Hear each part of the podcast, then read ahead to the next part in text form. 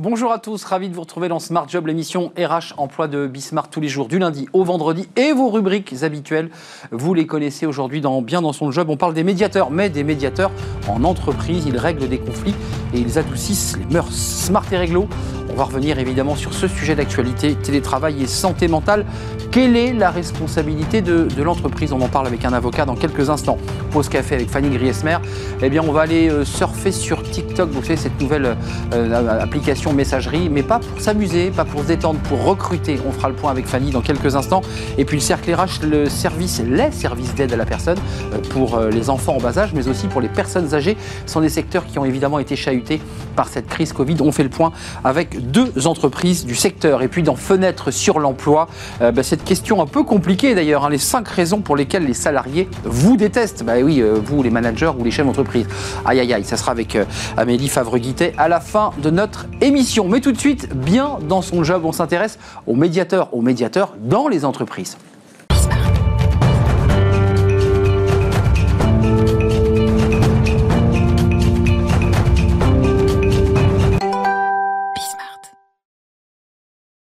Bien dans son job, on parle aujourd'hui des, des médiateurs. Alors les médiateurs, on en parle dans beaucoup de secteurs. Euh, il y a eu le médiateur de la République, vous vous en souvenez, mais il y a aussi des médiateurs eh bien, au sein des entreprises. On va en parler tout de suite par téléphone, malheureusement, avec Joëlle Terrain. Bonjour Joëlle, est-ce que vous nous entendez?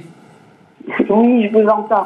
Alors, bon. euh, parler malheureusement, je dirais heureusement que nous pouvons échanger ensemble. Oui. Mais malheureusement, pas visuellement, mais par téléphone. Ah, vous, voilà. êtes, vous, êtes déjà, vous commencez déjà la médiation avec moi, oui. Vous avez senti en colère et puis finalement, vous essayez d'adoucir un peu cette tension. Ah, ce que vous voulez dire, en fait, c'est que le fait que nous ne puissions nous voir, ça a déclenché de la colère chez vous? Non, pas de la colère, mais c'est que ça aurait été plus pratique, évidemment, d'avoir un échange visuel, d'abord pour nos téléspectateurs, évidemment, euh, parce que ça va raccourcir très légèrement, évidemment, votre intervention. Directrice des projets de développement R H et médiateur professionnel interne chez Florette France. Florette, c'est des produits qu'on connaît bien. Euh, c'est euh, le leader européen des légumes, des fruits frais. Euh, c'est mille cinq cents collaborateurs qui sont répartis sur cinq sites. Euh, je pense notamment aux salades, euh, qui sont un de vos produits phares. Euh, votre métier, madame, c'est quoi? C'est, je disais, adoucir les mœurs, régler des conflits. J'ai vu que ça avait démarré, en fait, cette euh, initiative, parce que bah, il fallait régler des conflits. Alors, oui, il y a bien toujours la genèse et un point de départ. En fait, euh, le conflit, euh, c'est une situation, quand les personnes sont en relation, disons qu'il y a un risque hein, de dégradation des relations et de conflit.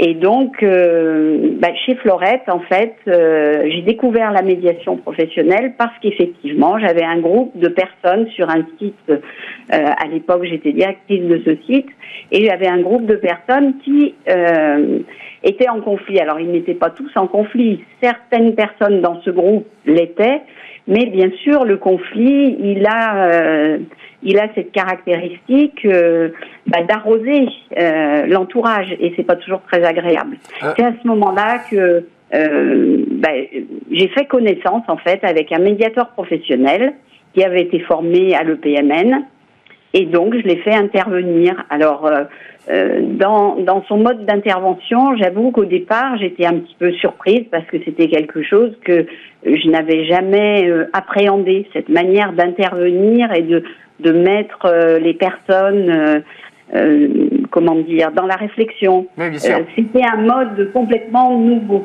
Euh... Et, et donc, et donc, j'ai fait intervenir ce médiateur. Il y avait un groupe de douze personnes, en fait. Euh, et il m'a fait ses propositions. Ça a été très rapide. Et il a réuni les personnes, tout d'abord, pour leur présenter, euh, en fait, le projet, comment il allait s'y prendre.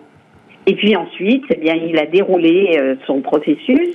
Alors, d'une part, en réalisant euh, des médiations, mais d'autre part aussi en étant euh, en interview avec les personnes qui vivaient la situation euh, plutôt euh, douloureusement. Bien sûr. Et puis, euh... petit à petit, il, il a pu reconstruire la relation entre les personnes qui étaient en conflit, enfin, les accompagner dans la reconstruction de leur relation, parce que c'est pas lui qui reconstruit, hein, il accompagne les Bien personnes, sûr. Il les aide, en fait. Et puis, et puis ben, ce service et ce groupe de personnes a pu repartir sur de nouvelles bases relationnelles et construire un projet collectif de travail. Oui, vous, vous, vous évoquez... Oui, je, je vais essayer de... on va essayer de faire une interview, Joëlle. Euh, justement, euh, concrètement, la P N L, ça, ça permet quoi? Ça permet aux personnes de, de mettre à distance leur, euh, leur conflit, leur tension avec un collaborateur, avec des gens avec qui ils travaillent au quotidien? Ah mais là, vous parlez d'une autre pratique. La P N L, la programmation neurolinguistique, ce n'est pas un outil que nous utilisons, nous, les médiateurs professionnels, en tous les cas, ceux qui sont formés euh, à l'école euh, professionnelle de la médiation et de la négociation. D'accord. Alors, ça consiste en quoi? C'est, c'est chacun, chacun s'exprime, on a un temps de parole, on met, on met euh, en commun ces, ces conflits, parfois c'est violent, on n'arrive pas toujours à sortir d'une situation après une première réunion. Combien de temps ça met, tout ça? Ah, alors, combien de temps ça met? Ça, c'est, c'est la question, le temps. En fait, ce qui est important dans, dans cette histoire de médiation professionnelle, c'est le processus. C'est un processus qui est structuré. En fait, euh, déjà, dans un premier temps, nous ne mettons pas les personnes en réunion d'entrée. Euh, dans un premier temps, euh, nous présentons d'abord ce qu'est le processus Euh, aux personnes qui vont rentrer en médiation, et puis ensuite nous les recevons au cours d'un entretien individuel. Et cet entretien individuel, qui est très structuré hein, dans sa méthodologie, bah, va permettre aux personnes de, de, d'appréhender la situation et de réfléchir sur qu'est-ce qui a contribué à dégrader cette relation, mmh. en fait. Mmh. Hein, et, et, à, et à les amener à voir comment eux, en réfléchissant de manière euh, rationnelle, Bah, comment ils en sont arrivés là, en Je... fait? Qu'est-ce qui a fait que les phénomènes de surenchère, les phénomènes de « je prends pour moi », les habitudes, leurs représentations qu'ils peuvent avoir d'une situation ont contribué à nourrir finalement ce conflit. Très court, Joëlle, Joëlle Terrain, très rapidement, euh, c'est... c'est... les salariés intègrent l'idée de rentrer en médiation, c'est une procédure, vous l'avez dit, avec une méthodologie. Ils ont conscience que s'ils ne sortent pas de cette médiation, il peut y avoir ensuite des risques plus concrets, plus juridiques? Ben, la médiation professionnelle, elle n'est, elle n'est pas en lien avec le juridique, en fait. Donc, euh, les personnes, elles viennent d'abord en médiation parce qu'il y a des enjeux relationnels et que, euh, bien sûr, ces personnes, elles sont en souffrance. Donc, ce qu'elles veulent d'abord, c'est sortir de, de ce, de ce conflit qui est, alors tantôt il peut être douloureux, il est révoltant, il est bien ancré, euh, et les personnes n'imaginent pas pouvoir en sortir. C'est, et c'est là que nous parlons, nous, et, et c'est ce que nous animons au cours de la réunion, de l'imaginable discussion, mmh, hein, qui va amener justement les personnes à recréer l'entente.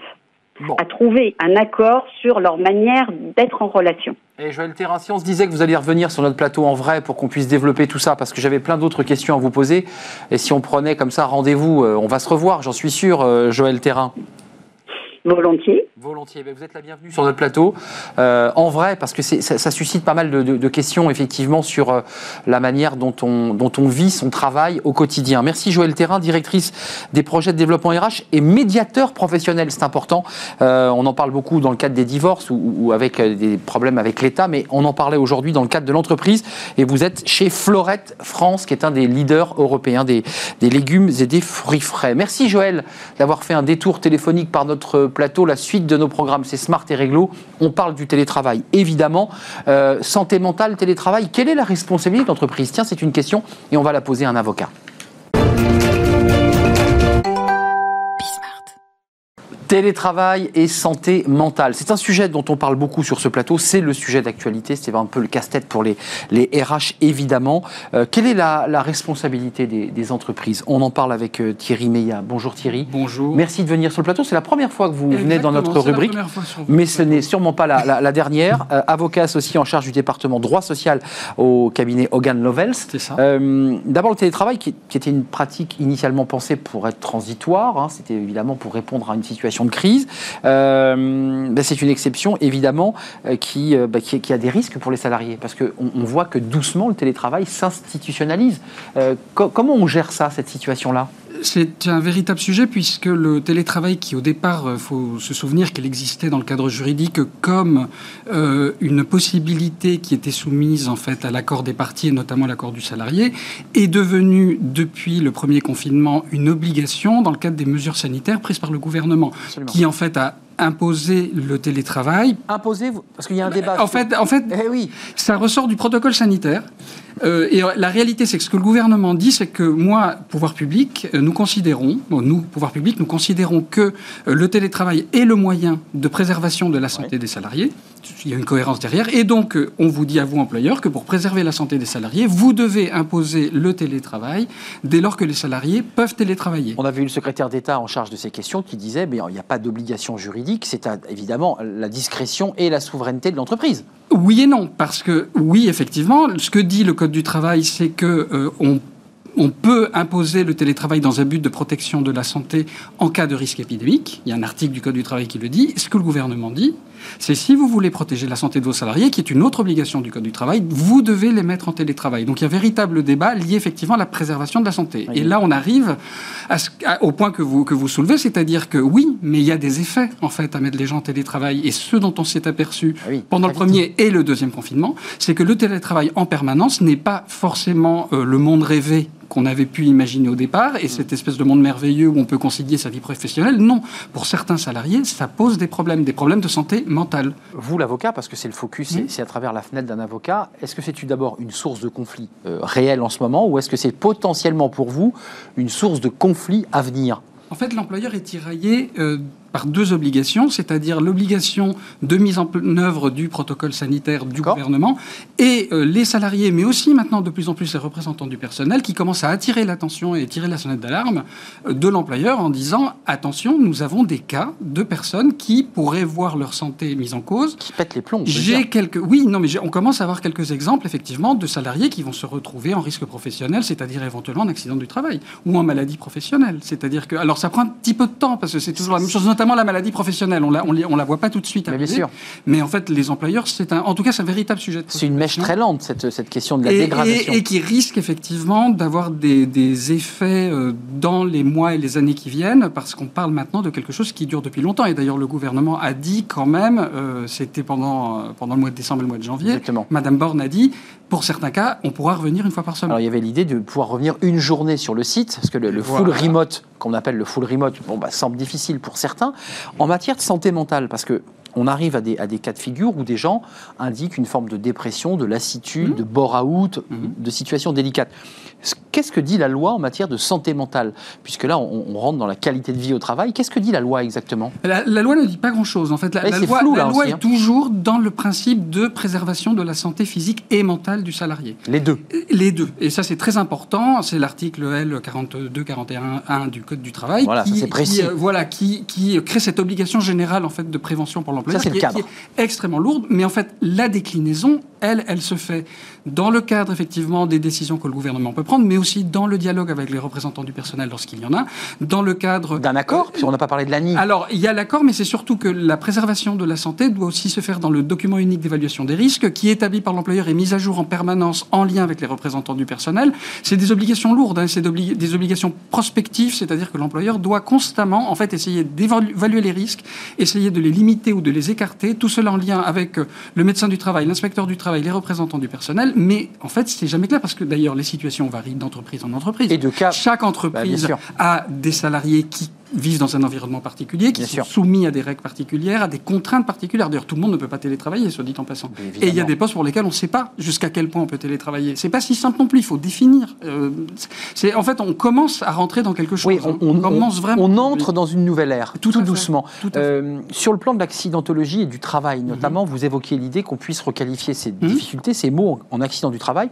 Pour être concret, ça veut dire que l'entreprise se retrouve, si elle a trop d'accidents du travail, à payer euh, bah, des cotisations supplémentaires. Faut être très concret, là. Il y a deux choses. C'est financier. Alors, c'est financier. D'abord, il y a effectivement les cotisations accidents du travail. Quand il y a des accidents du travail, la, le, le, la taux, C M B. le taux et le taux A T augmentent. Bah oui. Effectivement, l'employeur paye davantage de cotisations pour financer les accidents du travail. Premier point. Et deuxième point, le salarié qui souffre d'un accident du travail ou d'une maladie professionnelle peut se retourner également contre l'employeur dans le cadre de ce qu'on appelle la faute inexcusable de l'employeur, qui est une Ça, action c'est grave. qui permet d'obtenir une indemnisation supplémentaire.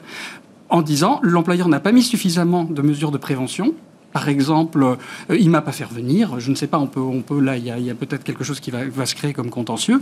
Et dans ce cadre-là, effectivement, l'employeur pourrait potentiellement être condamné à verser des dommages-intérêts. Sans se projeter trop loin dans le cadre des contentieux, et ça, c'est des sujets sur lesquels, j'imagine, vous vous, pensez, vous vous penchez, des salariés qui contesteraient l'idée d'avoir été placé presque de force en télétravail pour en fait un peu être mis au placard. Ce cas-là risque de se poser de collaborateurs qui, d'un point de vue réel ou totalement subjectif, considèrent que leur situation de télétravailleur était une manière de les placardiser. Est-ce que ça, c'est une question que vous vous posez comme avocat ou qu'on vous pose ? C'est, c'est une question qu'on nous pose et c'est effectivement des, des sujets que l'on voit aussi apparaître d'ores et déjà.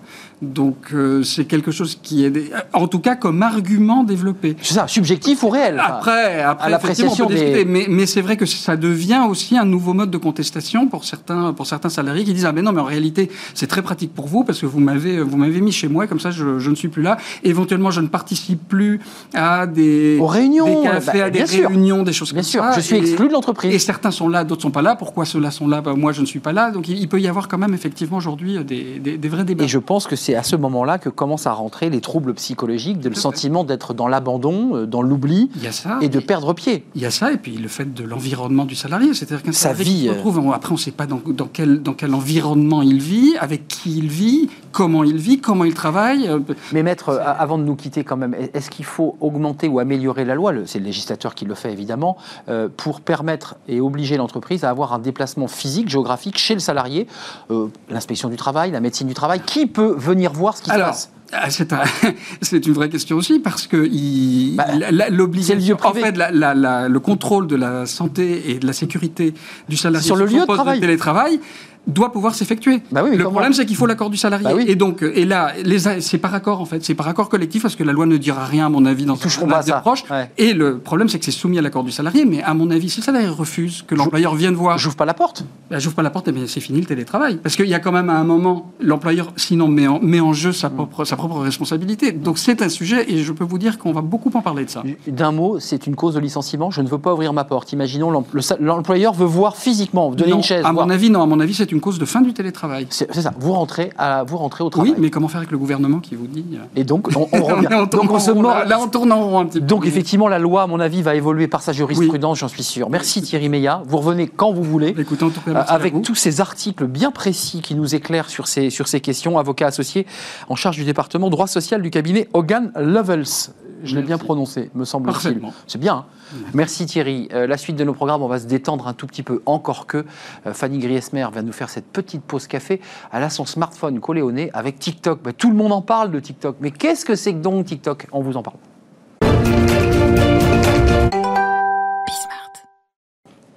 Fanny Griesmer, comment allez-vous ? Bonjour Arnaud, très bien. Hier, on était à la machine à café. Oui. Parce que c'était un peu le lieu de sociabilité. D'ailleurs, c'est plus compliqué. Vous avez vu avec l'avocat, la machine à café, euh, c'est complexe. Là, aujourd'hui, bah, parfois, à la machine à café ou chez soi, on se connecte sur les réseaux sociaux et vous nous parlez. Alors, c'est un phénomène. Quand vous êtes à la machine à café, je vous conseille plutôt de, de, parler de discuter avec D'accord, les gens. D'accord, ok, vous me challengez. Alors, ok, vous posez votre téléphone quand vous allez à la machine à café. Ah, c'est mieux, c'est mieux. Alors, on regarde TikTok avec vous parce que TikTok, c'est le phénomène, ça fait boom. C'est euh, des centaines de millions d'utilisateurs. Des millions d'utilisateurs. Ça marche comment ? Ça sert à quoi ? Et vous vous en servez pourquoi, vous ? vous Vous avez un, non, j'ai un pas compte TikTok, TikTok non. Bah, moi non plus. Non, voyez, bah, voilà. J'ai découvert l'interface hier. Alors je... Visiblement, je ne suis pas trop dans la cible. C'est TikTok, déjà... alors pour ceux qui ne le savent pas, c'est le nouveau réseau social à la mode chez les plus jeunes. Un concept très simple, c'est sans doute ce qui fait son succès. Ce sont deux courtes vidéos, quinze à soixante secondes, que l'on peut créer et customiser à coups d'effets visuels et audio et partager bien sûr au monde entier. Petite caractéristique et pas des moindres, le format vertical adapté au smartphone et un ton résolument décalé. Et comme c'est un réseau social, vous l'aurez compris, vous pouvez laisser des likes, des petits commentaires. Et euh, certaines vidéos bah, se transforment en véritable buzz. Bref, on a tous les ingrédients euh, pour plaire aux plus jeunes. Mais contrairement à ce que l'on croit, eh bien, TikTok n'est plus seulement la lubie des adolescents, voire des pré-ados. L'application créée en Chine en deux mille seize compte aujourd'hui plus de cent millions d'utilisateurs actifs en Europe. Alors c'est vrai que pendant le premier confinement, en Europe, hein. la fièvre TikTok presse bientôt près d'un milliard dans le monde entier. Alors le premier confinement a beaucoup joué. La fièvre TikTok s'est étendue à un public beaucoup plus large.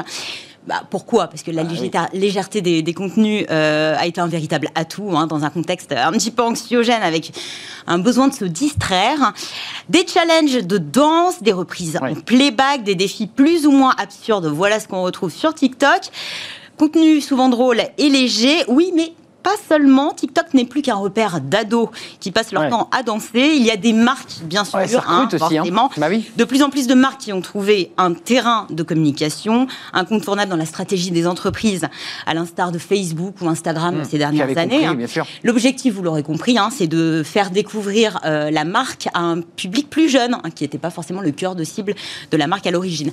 Mais sur TikTok, il y a aussi des influenceurs, voilà, primo-arrivants sur, sur, qui, sur le métier, on va dire, ou d'autres qui exerçaient déjà un petit peu l'activité sur d'autres réseaux sociaux. Qui essaient de pénétrer le... Il y a aussi des artistes, des chefs cuisiniers, le P S G, hein, des médias, Jean-Luc des Mélen- musées... Jean-Luc Mélenchon aussi, oui. Mais il y a aussi des recruteurs, et c'est là que ça nous intéresse. Si vous répondiez avant aux petites annonces, vous recherchiez des offres en tapant des mots-clés sur les sites spécialisés, et bien demain, vous allez peut-être scroller et parcourir votre feed scroller, et tomber. Scroller, hein, scroller, c'est, scroller, ouais, c'est ça. Scroller, ouais, voilà. Okay. Vous faites défiler l'écran et vous allez peut-être tomber sur une offre d'emploi à laquelle vous allez bien sûr postuler. Mmh. Alors... Euh, Voilà, je préfère oh. vous prévenir. Si vous êtes euh, un recruteur plutôt sérieux... C'est pas le profil. Voilà, vaut mieux s'abstenir. Il faudra poster une... C'est un peu ambiance start-up, une... non ? Quand même, c'est un peu ça ? Bah, pas forcément, pas forcément, en fait. non, je, je... Pas forcément, mais c'est vrai qu'on imagine que c'est plus les start-up qui vont se prêter au jeu. Il faudra poster une vidéo dans l'A D N de TikTok, format court et décalé, musique, danse, effets vidéo, voilà. Hum. Vous trouverez vous peut-être, grâce à ça, la perle rare. Ouais, euh, voilà, il faut avoir un petit peu le sens du ridicule, on va pas se le cacher. En tout cas, certains se sont prêtés au jeu et assument pleinement. C'est le cas du groupe d'intérim Synergie qui a décidé d'investir TikTok pour dénicher. Mais qui sont venus chez talents. nous d'ailleurs. Hein. Euh, ils sont venus chez nous, Exactement. effectivement, il n'y a pas si longtemps que ça. La semaine dernière. Euh, la campagne a été lancée l'été dernier, mettant en scène ses collaborateurs. Mmh. Regardez, voilà ce que ça a pu donner.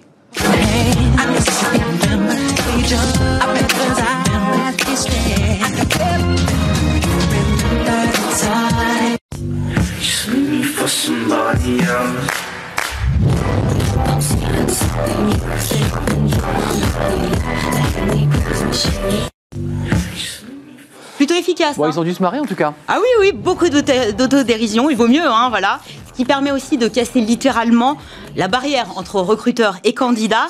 Le réseau social permet, vous l'avez bien vu, hein, d'adopter une tonalité légère, très informelle. Il y a une cible Bref, là. Ouais. Synergie a pris les codes de TikTok, outil idéal pour toucher de nouveaux candidats et surtout une nouvelle cible, la génération Z, les seize vingt-quatre ans qui passent désormais plus de temps sur TikTok que sur Facebook ou sur Twitter.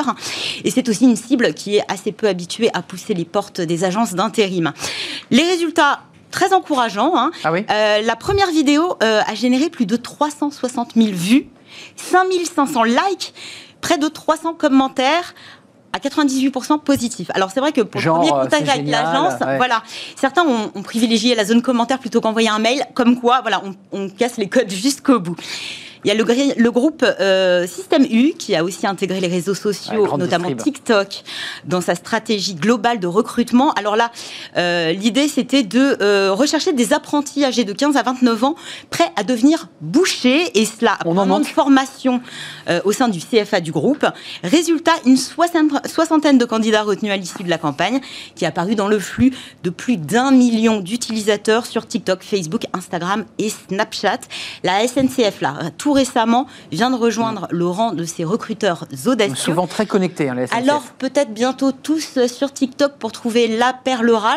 Pas sûr. Bah, peut-être. Peut-être. Moi, j'ai envie de vous dire peut-être. Bah, peut-être. En tout cas, une chose est sûre, c'est que visiblement, et je pense que c'est vrai, c'est plus facile de trouver des jeunes aujourd'hui sur TikTok plutôt que dans les, dans les rues. Les, non, dans les rues et surtout dans les allées d'un forum sur l'emploi. Ouais. Et ça prouve une chose, c'est que l'emploi n'est pas un sujet que très sérieux. Voilà. C'est ça. On peut aussi en rire. Démythifions l'emploi. C'est aussi parfois ce qu'on fait sur ce plateau, tous sur TikTok, avec modération, parce que c'est vrai qu'on passe beaucoup oui. d'heures sur ces réseaux oui, sociaux. Oui, certains m'ont dit que c'était très, très addictif. Il est très non. énergivore. D'ailleurs, il y, y a des petits messages mmh. voilà, qui vous disent... Voilà. Euh, TikTok, là, TikTok. Vous avez déjà passé un...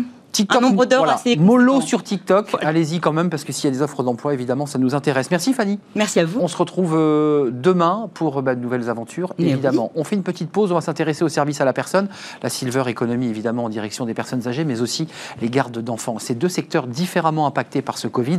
Garde d'enfants, bah, le télétravail, on l'évoquait, les, les familles ont pu récupérer leurs enfants à l'école, plus compliqué pour les personnes âgées, et notamment pour le maintien à domicile. On fait le point avec deux acteurs du secteur, juste après cette courte pause, restez avec nous évidemment.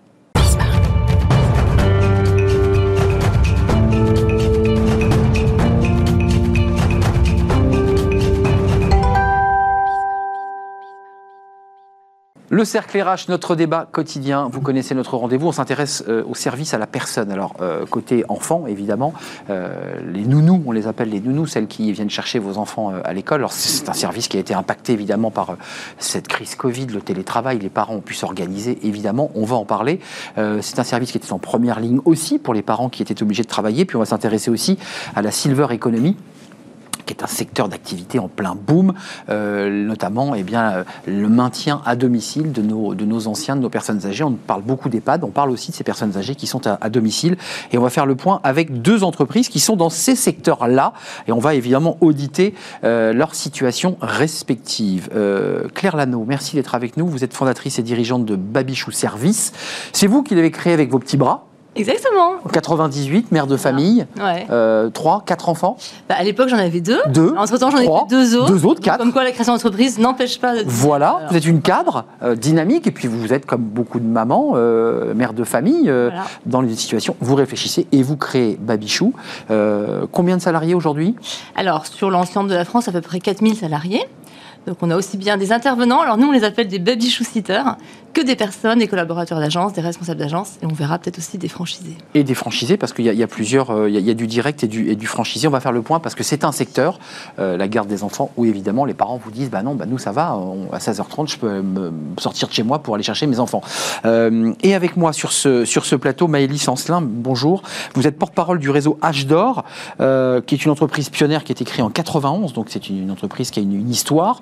En deux mille un, euh, l'actionnaire principal est, est le C N P Assurances, si je ne m'abuse. Exactement. Euh, et, et vous travaillez, alors je suis allé sur votre site, euh, sur le maintien à domicile des personnes âgées, en allant même jusqu'à du bricolage, c'est-à-dire des personnes âgées qui vous disent « j'ai l'étagère qui est tombée, j'ai euh, mes toilettes qui... qui » voilà. Et, et vous offrez aussi ce service, euh, évidemment, à domicile, de proximité. Euh, d'un mot, combien de collaborateurs à H d'Or, euh, franchisés, alors, pas franchisés? Alors, franchisés, alors nous, c'est un réseau qui fait cent vingt implantations. Qui fait en deux mille, France, hein. Exactement, deux mille collaborateurs et quarante mille clients, donc les, les seniors, dont on s'occupe avec leur famille, parce que vraiment l'important c'est aussi de s'occuper des familles. Bien voilà. Sûr. Et effectivement, on fête nos trente ans cette année. Hum, les trente ans, voilà, voilà. Joyeux anniversaire. Respectivement, chacune, d'abord pour voir comment vous, vous avez vécu, c'est une question qu'on a posée depuis le, le mois d'avril dernier, la, la chaîne a été créée au début mai. Comment vous avez traversé cette crise Covid euh, quand on est une entreprise dont la mission, bah, évidemment, est de suppléer euh, aux besoins des parents qui vont bosser et qui ont deux heures de trajet. Ils n'ont plus de trajet. Et ils vous disent, bah, madame, euh, moi, désolé, je, je peux le récupérer, mon fils. Comment on fait là ? Alors, ben, premier confinement, ça a été très simple, parce que comme il n'y avait plus d'école ouverte, donc l'activité s'est quasiment arrêtée. On a par contre continué l'activité envers les soignants et puis les personnes qui étaient réquisitionnées. Donc là, là, la chef d'entreprise, elle se dit, vous, à l'intérieur, vous dites, oh là là là là. Ben, vous savez, il y a toujours une phase, la, la phase de sidération, il faut qu'elle dure le moins longtemps possible. Parce que assez vite, c'est ce qui me caractérise aussi, et pour les gens que, que j'ai avec moi, on se remet en action. Alors, on réfléchit quand même, et après, ça a été ben, toute une phase où déjà, on a mis des gens en chômage partiel, donc ça nous a quand même bien aidé. Et puis, euh, sur euh, la suite, on s'est remis à travailler en sortie de confinement et on a préparé cette sortie de confinement avec nos équipes. On a mis en place des protocoles, on a mis en place évidemment les équipements en termes de pays et surtout, on a rassuré les parents. Et ça, c'était super important. On, on leur dit quoi aux parents? Parce qu'en même temps, les parents, quelque part, ils se disent, bon, bah, euh, ils se frottent les mains, vous avez signé un contrat à l'année, donc en fait, ils ont payé. Exactement. Donc ils se Mais plaignent un peu, les parents. Ils se plaignent, hein? Il y en a qui veulent arrêter. Donc là, il faut faire preuve de pédagogie, il faut leur montrer que finalement, si nous, on s'adapte à leur planning, eux, ils peuvent peut-être aussi s'adapter. Et donc, avec un bon engagement de part et d'autre, on y arrive. Hum. C'est ce qui s'est passé. Bon, je ne vous cache pas qu'en avril, on a fait moins quatre-vingt-quinze pour cent de chiffre d'affaires. Moins quatre-vingt-quinze. Ouais, mais vous aviez quand même tous les contrats engagés l'année précédente qui couraient toujours sur l'année. Ils se sont arrêtés, j'imagine, en septembre ou je ne sais pas comment... Voilà, alors en fait, d'une année sur l'autre, généralement, on a quatre-vingts pour cent de nos parents qui re-signent avec nous. Donc ça, on a une super taux de fidélisation parce qu'ils adhèrent à notre service. Et c'est ce qui s'est passé. On a retrouvé un super mois de septembre, un petit peu plus compliqué avec le deuxième confinement. Et là, bah, écoutez, on s'adapte, on continue, finalement, on s'en sort pas trop mal, on finit l'année avec moins quinze pour cent, moins vingt pour cent, ça dépend des agences. Beaucoup plus compliqué quand même dans les grandes agglos et en Ile-de-France, où il y avait plus de télétravail. Mmh. C'est, ça, c'est, on va revenir évidemment sur cette notion de première ligne, parce que j'imagine que vous avez des nounous qui sont parfois des étudiantes. Il n'y a pas que mmh. des, des femmes de cinquante ans. Euh, mmh. Il y a aussi beaucoup de jeunes étudiants. C'est un job complémentaire, on va en parler. Euh, côté H d'Or, euh, c'est intéressant. Les personnes âgées, c'était une problématique où peut-être les familles vous ont dit « Mais attendez, nous, euh, il n'y a plus de soucis. Euh, on peut s'occuper de nos, nos, nos aînés. Euh, » Comment s'est passé cette, ce passage de, de l'arrivée du Covid? Comment vous l'avez traversé? Comment vous vous êtes transformé peut-être? Je ne sais pas. Alors, pour rejoindre ce que, ce que disait Claire, effectivement, il y avait un mot de, de réassurance euh, important et puis de gérer l'urgence. En fait, ce qu'on a vu, c'est que euh, premier, deuxième confinement, euh, couvre-feu, enfin, dans, dans cette période-là, et puis euh, les, les mois d'avant, tout change euh, chez nous, mais en fait, euh, parfois, ça ne change pas forcément. Tout change, ça. Mais rien ne change. Mais voilà, euh, heureux, on va dire heureusement.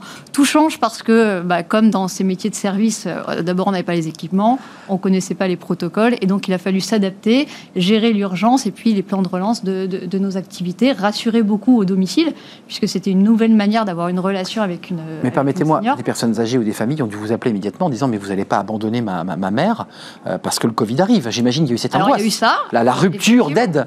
Il y a eu ça, et puis il y avait aussi euh, une peur euh, de ce virus, et donc on arrête tout lien social. On ne veut plus que vous rentriez chez ma mère parce qu'il y a le voilà. Covid. Donc nous, on a fait un choix tout de suite de dire on reste sur les activités qui sont essentielles pour des raisons de sécurité et des collaborateurs. L'assistance à la personne, le maintien à la personne. Donc l'aide au lever, l'aide au coucher. Voilà, essentiellement. Sans soins médicaux, été... hein, je ne l'ai pas précisé, c'est pas, c'est, voilà. vous n'êtes pas infirmier. Hein. Sans, voilà, tout à fait, sans soins, sans soins médicaux. Et donc ça, ça a été les premiers mois. Et puis après, effectivement, de la même manière, on s'est réhabitué. Et puis le gouvernement, surtout, a permis d'étendre et de reprendre notre vie d'une offre globale de services qui est fondamentale. Et c'est là où rien ne change, puisque notre métier, c'est ce métier du lien social. Et cette crise, c'est quand même ce, ce, ce besoin de lien social. Donc on a vu que finalement, ces activités sont des activités essentielles. Et par notre évaluation des besoins et par une offre globale de services, on peut on contribue à maintenir ce lien social. Mmh. C'est le lien social qui est important, puis il y a les familles qui ne peuvent pas, il y a la distance. Exactement. Il y a, il y a d'autres problématiques que qui pour rassure. Les enfants. Euh, votre activité avant, excusez-moi, parce que c'est intéressant de savoir où vous en étiez, quand on voit, on va faire une émission sur le chômage, quand on voit l'état de notre économie en février et en janvier, et tout ce que disaient nos ministres respectifs, on était en, en plein boom économique, le chômage allait passer à sept pour cent. Euh, vous, vous, comment ça se passe, votre entreprise là? Vous êtes, vous aussi, en train de euh, revenir doucement, ou vous avez stabilisé votre, votre chiffre d'affaires? Alors nous, on est dans une activité qui, heureusement, ouais. est essentielle. Tout change, rien ne change. Donc on maintient, on maintient notre activité. Ah, Claire Lanneau vous envie un euh... peu. Ça va, oui, hein. Ouais, non, parce que... Claire va bien, ça va bien. Ouais, ça va, d'accord.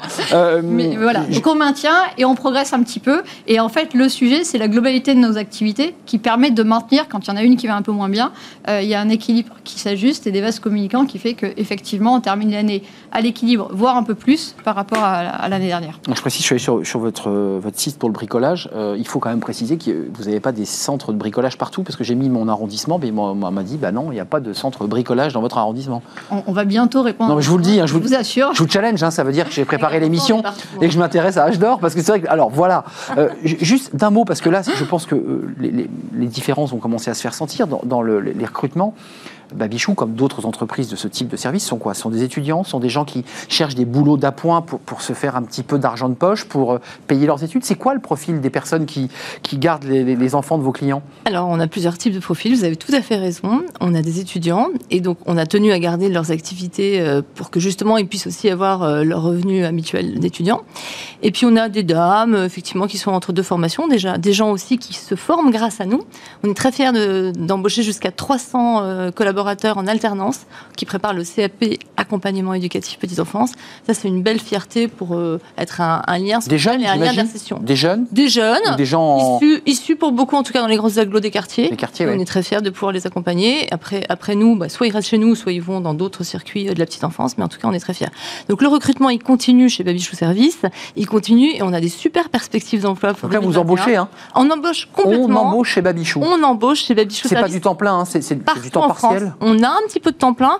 Et il faut savoir aussi qu'on embauche dans les agences. On embauche des chargés de recrutement et de clientèle, des responsables d'agence. Et puis, on va peut-être y venir, on cherche des franchisés. Donc, si chômage il y a, j'espère que non quand même, mais en tout cas... possibilité de reconversion professionnelle, et là la franchise c'est juste génial. Alors je précise quand même, parce que je ne l'ai pas fait dans la présentation euh, du début de notre émission, vous êtes administratrice de la F E S P euh, et puis membre de la Fédération française non pas de football, parce que c'est la F F F, ouais, c'est les mêmes sigles. C'est tentant, mais la Fédération française de la franchise. Oui, voilà. Pourquoi c'est utile pour vous cette idée de franchise? Parce qu'après tout, une entreprise a plutôt envie d'avoir en propre son propre réseau. Pourquoi c'est utile? C'est compliqué la franchise, il faut que les gens adhèrent à vos valeurs et le même ouais, langage. C'est un second métier pour moi. Le premier métier, service à la personne, garde d'enfants, ok, ça on sait faire. Deuxième métier, franchiseur. Franchiseuse. Donc ça, c'est un autre métier que j'ai appris sur le terrain. Mais vraiment, la franchise, c'est un accélérateur de développement pour les entreprises. C'est vrai que ça nécessite moins d'investissement, mais ça en nécessite parce qu'il faut monter une équipe d'accompagnement pour les franchisés. Bien sûr. Pour faire de la pub, de la com. Donc on est présent. Et les aussi. préparer euh, voilà. à avoir les, les valeurs de l'entreprise. Absolument, la culture de l'entreprise, ils les partagent. Et d'ailleurs, on a une université d'hiver qui commence demain pendant deux ah, jours. D'hiver, vous. Ouais. Vous faites d'hiver. On fait d'hiver, mais on fait d'été aussi. En visio, voilà. j'imagine, non?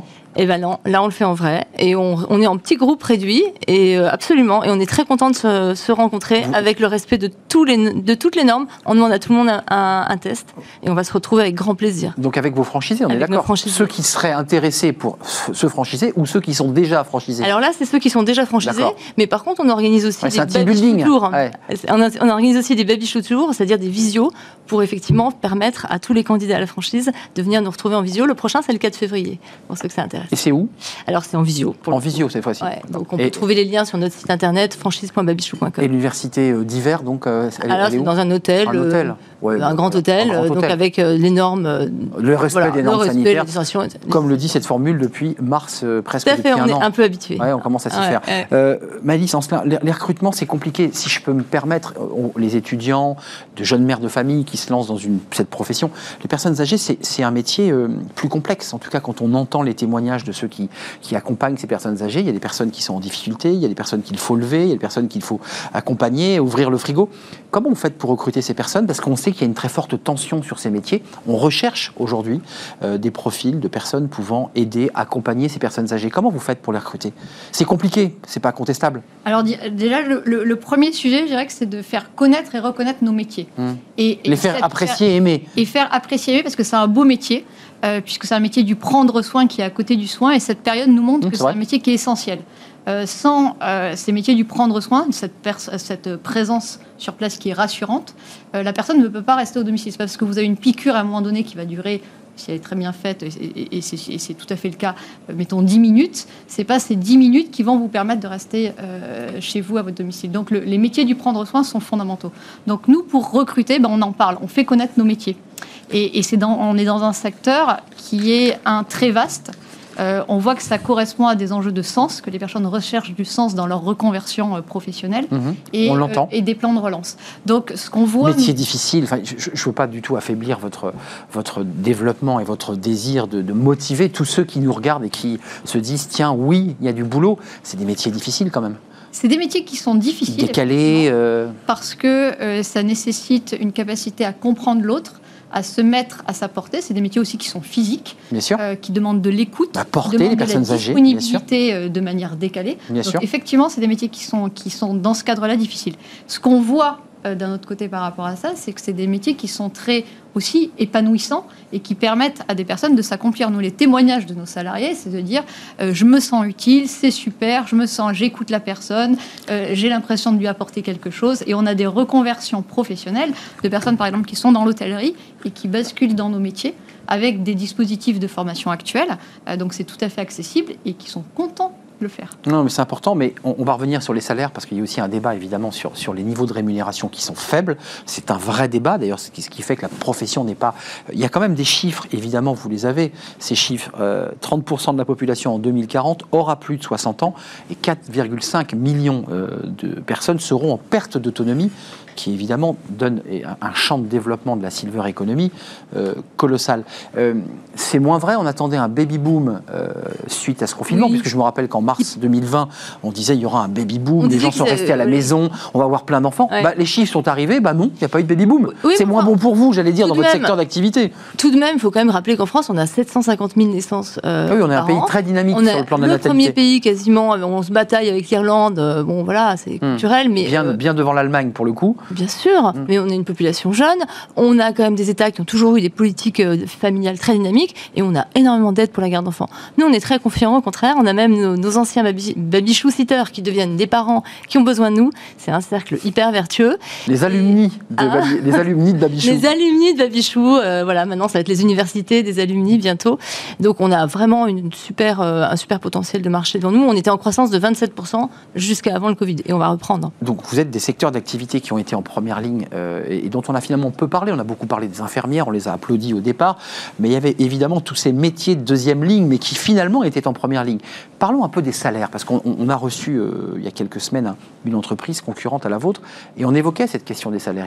Est-ce que, est-ce que vous avez des réunions, vous appartenez à des fédérations, euh, à des organisations, euh, ouais. et vous négociez avec les pouvoirs publics, euh, les salaires sont faibles, trop faibles, c'est ce, c'est ce qu'on lit en tout cas. Les, les salaires sont faibles, certes, mais euh, on n'est pas obligé non plus de laisser les personnes toujours au même niveau d'emploi. Nous, on a des parcours professionnalisants qui, effectivement, des personnes commencent comme euh, auxiliaire familial, euh, baby, babysitter, mais qui peuvent aussi rejoindre nos équipes. On a des beaux parcours de personnes. Babysitter d'abord. Babysitter d'abord. Deux, trois elles heures. Rentrent, elles rentrent aussi en agence. Elles vont apprendre le métier du recrutement. Elles vont devenir chargées de recrutement.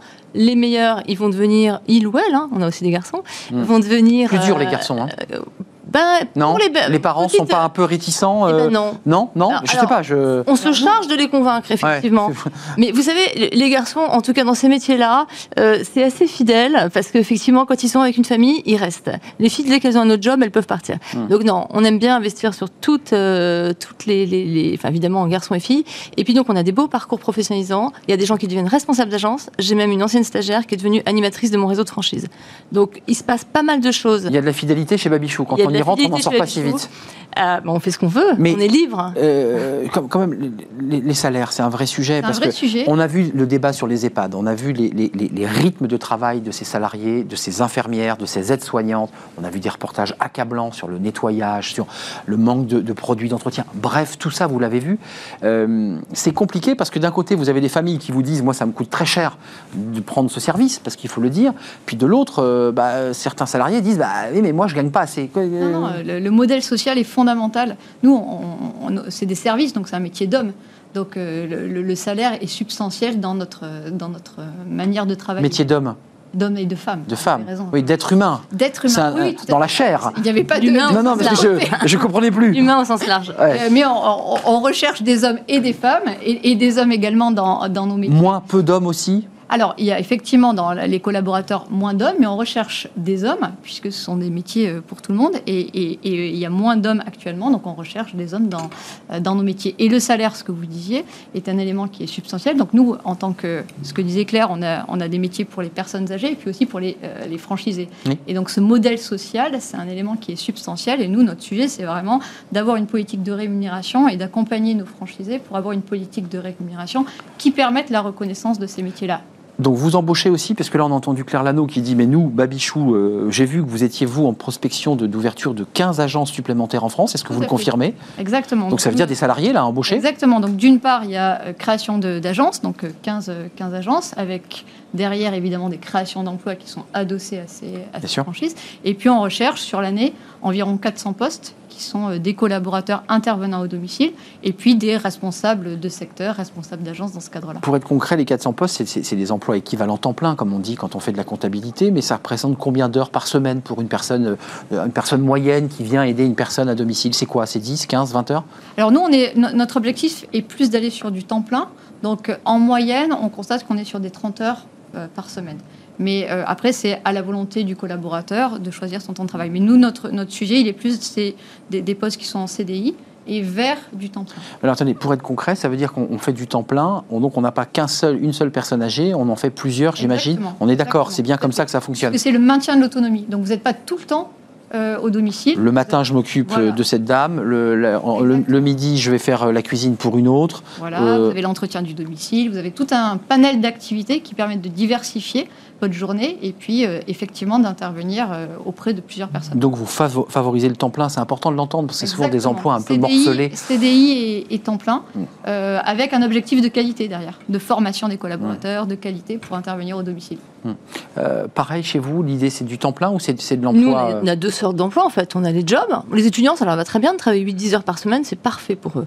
Et puis on a effectivement les dames qui sont en insertion professionnelle, là c'est des temps pleins. Elles sont euh, embauchées chez nous en contrat d'alternance. On a été beaucoup aidés par l'apprentissage et on souhaite que ça continue. Ça nous a permis de, d'avoir un, un beau temps plein pour euh, effectivement cette insertion professionnelle.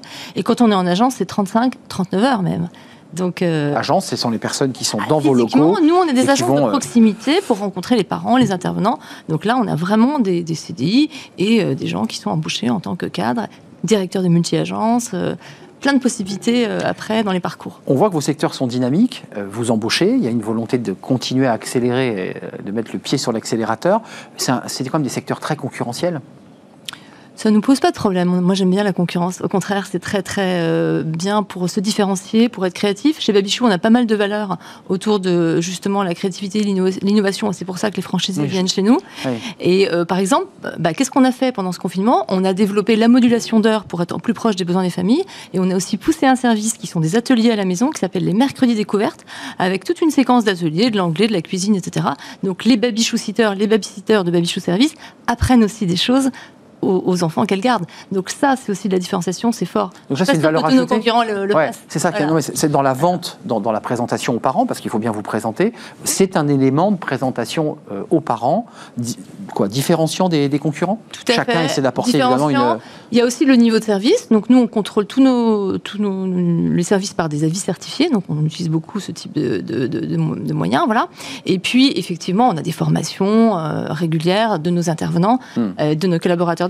Donc oui, on est, on est plutôt très modestement bien apprécié de nos familles et de nos intervenants. On attache beaucoup d'importance aussi au sentiment d'appartenance chez les intervenants et à développer justement la fidélisation. L'esprit d'équipe et garder vos collaborateurs le plus longtemps possible, on l'a ouais. entendu. Maylis Sancelin, c'est intéressant parce qu'on va, on va un petit peu déborder sur l'emploi, mais il y a, il y a l'enjeu de la silver economy autour de, des nouvelles technologies. On parle d'intelligence artificielle, on parle de robots. Ce robot, il existe, ouais. on l'a vu.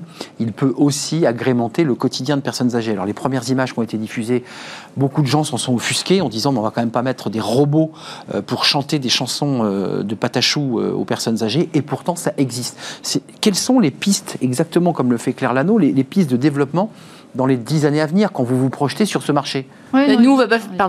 va pas faire garder les enfants par des robots. Ça, on c'est est d'accord. Non, ça, ça, je ne vais pas poser la question. Le robot non, existe, hein, vous le, l'avez le vu. Le robot existe, euh, voilà. Nous, le, le sujet sur lequel on commence à travailler, c'est d'un, d'un point de vue prospectif, c'est-à-dire où est-ce que la personne, donc l'intervenant à domicile, va créer le plus de valeur, va apporter le plus à la personne à son domicile. Et quelles sont les tâches sur lesquelles il peut être aidé par, je ne sais pas si c'est des robots, mais en tout cas des tâches qui peuvent être plus automatisées. Donc ça, c'est notre sujet derrière. Le ménage, par exemple, enfin des choses Alors, comme ça. Ça peut être le ménage, c'est des sujets qui sont qui sont en réflexion. Et puis évidemment derrière, il y a tout ce qui est l'apport numérique et technologique euh, qu'on utilise ben oui. déjà. On a fait un partenariat euh, ces derniers J'appuie mois. J'appuie sur un euh, bouton, euh, j'indique que je vais pas bien ou je veux quelqu'un tout de suite. Alors, voilà, toutes ces choses existent mmh. déjà. Et c'est encapsulé dans des dispositifs, donc des tablettes, notamment pour les seniors. Donc là, c'est un, un partenariat qu'on a fait avec TikiZ. D'accord. Qui permet. Et il y a ce premier sujet, puis il y a un deuxième sujet. C'est de rendre autonome la personne dans l'usage de ces nouvelles technologies. Alors là, c'est de la formation euh, au numérique.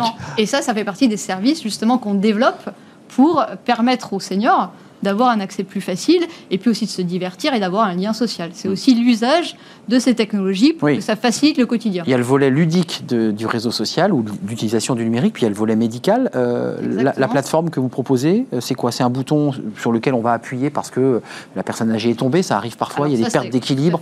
Elle peut, elle, vous avez ce service évidemment. On a ce service donc, qui s'appelle la téléassistance, qui est un service qui existe depuis... Assez classique. Euh, voilà, qui est assez classique. Et après, il y a des choses qui évoluent. Alors sur le domaine médical, c'est pas notre périmètre... Euh, stricto sensu sur le, le domaine médical, donc on, on sera plus en relation avec des partenaires. Mais vous prévenez, j'imagine, vous Exactement, interpellez. Voilà, donc euh, ça c'est le, le sujet de la téléassistance, mais vraiment c'est de se dire euh, la relation euh, client, en tout cas la relation avec les, les seniors est fondamentale pour nous et c'est ce qu'on développe pour être un peu le, apporter plus de, plus de soins aux personnes euh, à leur domicile. Maylis Sancelin, Claire Lanneau, l'émission se termine, on va vous challenger un tout petit peu. Euh, vos embauches pour se résumer, parce que c'était intéressant que vous le rappeliez, euh, commençons par vous, H d'Or, là la prospective pour ceux qui cherchent un emploi, combien d'embauches? Alors nous, c'est quatre cents, euh, quatre cents postes. Ah, euh, qui dit C D I, mieux Euh, je ne sais pas. C D I. C D I, et puis euh, quinze euh, C D I principalement, euh, avec peut-être des, des C D D en fonction des besoins des agences. Donc là, il faut aller sur, euh, voir le, les besoins spécifiques sur chacune de nos agences, sur notre site internet qui est h d o r service point com. Et puis, on a nos franchisés, nos créations d'agences. Donc, c'est des entrepreneurs qui veulent euh, créer, reprendre une, une franchise. Qui est de l'emploi indirect, qui n'est pas en direct H d'Or, mais vous créez de l'emploi indirect par ces franchisés qui eux-mêmes créent de l'emploi. Voilà, et c'est des opportunités d'entreprendre, de rebondir dans cette période. Avec des nouveaux métiers, parce que ce sont des métiers, je le rappelle, en tension. Claire Lanneau, qui dit mieux? Est-ce que, est-ce que, est-ce que vous remportez la mise, là, aujourd'hui? je, je crois que j'ai remporté la mise. deux mille collaborateurs en deux mille vingt et un, cinq cents apprentis, euh, donc C A P Petite Enfance, très et important. Aussi dans les agences. Et puis, ben, en termes de franchisés, ben, nous, c'est non-stop, donc quinze à vingt franchises supplémentaires, avec des multi-franchises, du multi-site.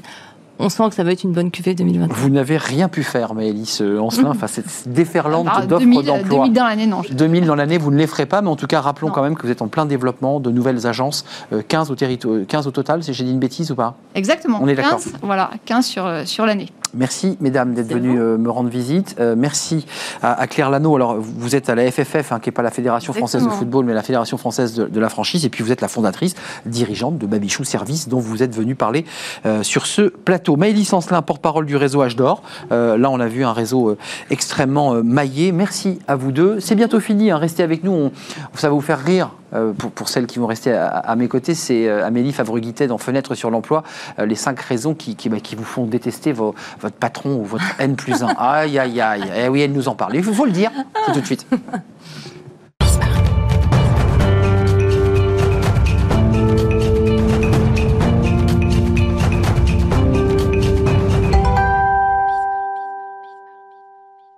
Amélie Favre-Guittet, toujours avec le sourire. Je l'ai aussi, d'ailleurs, vous, vous le remarquerez. Euh, Talent Management, entre autres, ouais. et Boost Me Up. Entre autres. Je l'ai bien dit. Ouais. Euh, là, on, on parle d'un sujet. Alors, souvent, vous, vous nous donnez des conseils extrêmement pratiques, extrêmement concrets pour aller recruter, pour bien s'organiser. Là, là on touche à un sujet un peu sociologique. Ouais. Euh, vous nous dévoilez les cinq. Alors, vous avez mis cinq, peut-être qu'il y en a six ou dix. Il y en a avoir beaucoup plus. Beaucoup plus. Les cinq raisons qui, qui, qui, qui nous font détester notre, notre patron, notre ouais. manager, notre. Euh, oui, ben oui, vous avez une patronne fondatrice. Elle s'attend à tout. C'est quoi ces cinq raisons? C'est terrible. Bah oui, mais on a tous rencontré dans notre carrière, à un moment donné, un manager qu'on n'a pas aimé. Et pourquoi? Parce que le manager, c'est un peu l'effet miroir. Quand on arrive au bureau, si on a un manager qui fait la gueule, qui nous crie dessus tout de suite, bah, on va pas se sentir bien, on va pas être motivé, on va pas être productif. On est d'accord. Donc déjà, cet effet miroir, une raison ultra important. Mmh. Deux, la collaboration. J'ai rarement vu un dictateur réussir, en tout cas pas sur du long terme. Mmh. Ben, c'est la même chose, il faut savoir accompagner ses collaborateurs, leur donner une vision, leur montrer les projets, être aussi un peu transparent avec eux. C'est la mode dans beaucoup de startups, d'être transparent sur les salaires, sur les mmh. progressions. Alors, certains en reviennent hein, d'ailleurs sur la transparence des salaires. Certains en reviennent. Ouais. Mmh, mmh, la transparence Quand on est une petite équipe, je pense que c'est facile. Quand on commence à grossir, là, ça devient un peu plus compliqué d'être mmh. ultra transparent. Mais pourquoi pas? Mais en tout cas, le fait de donner une vision.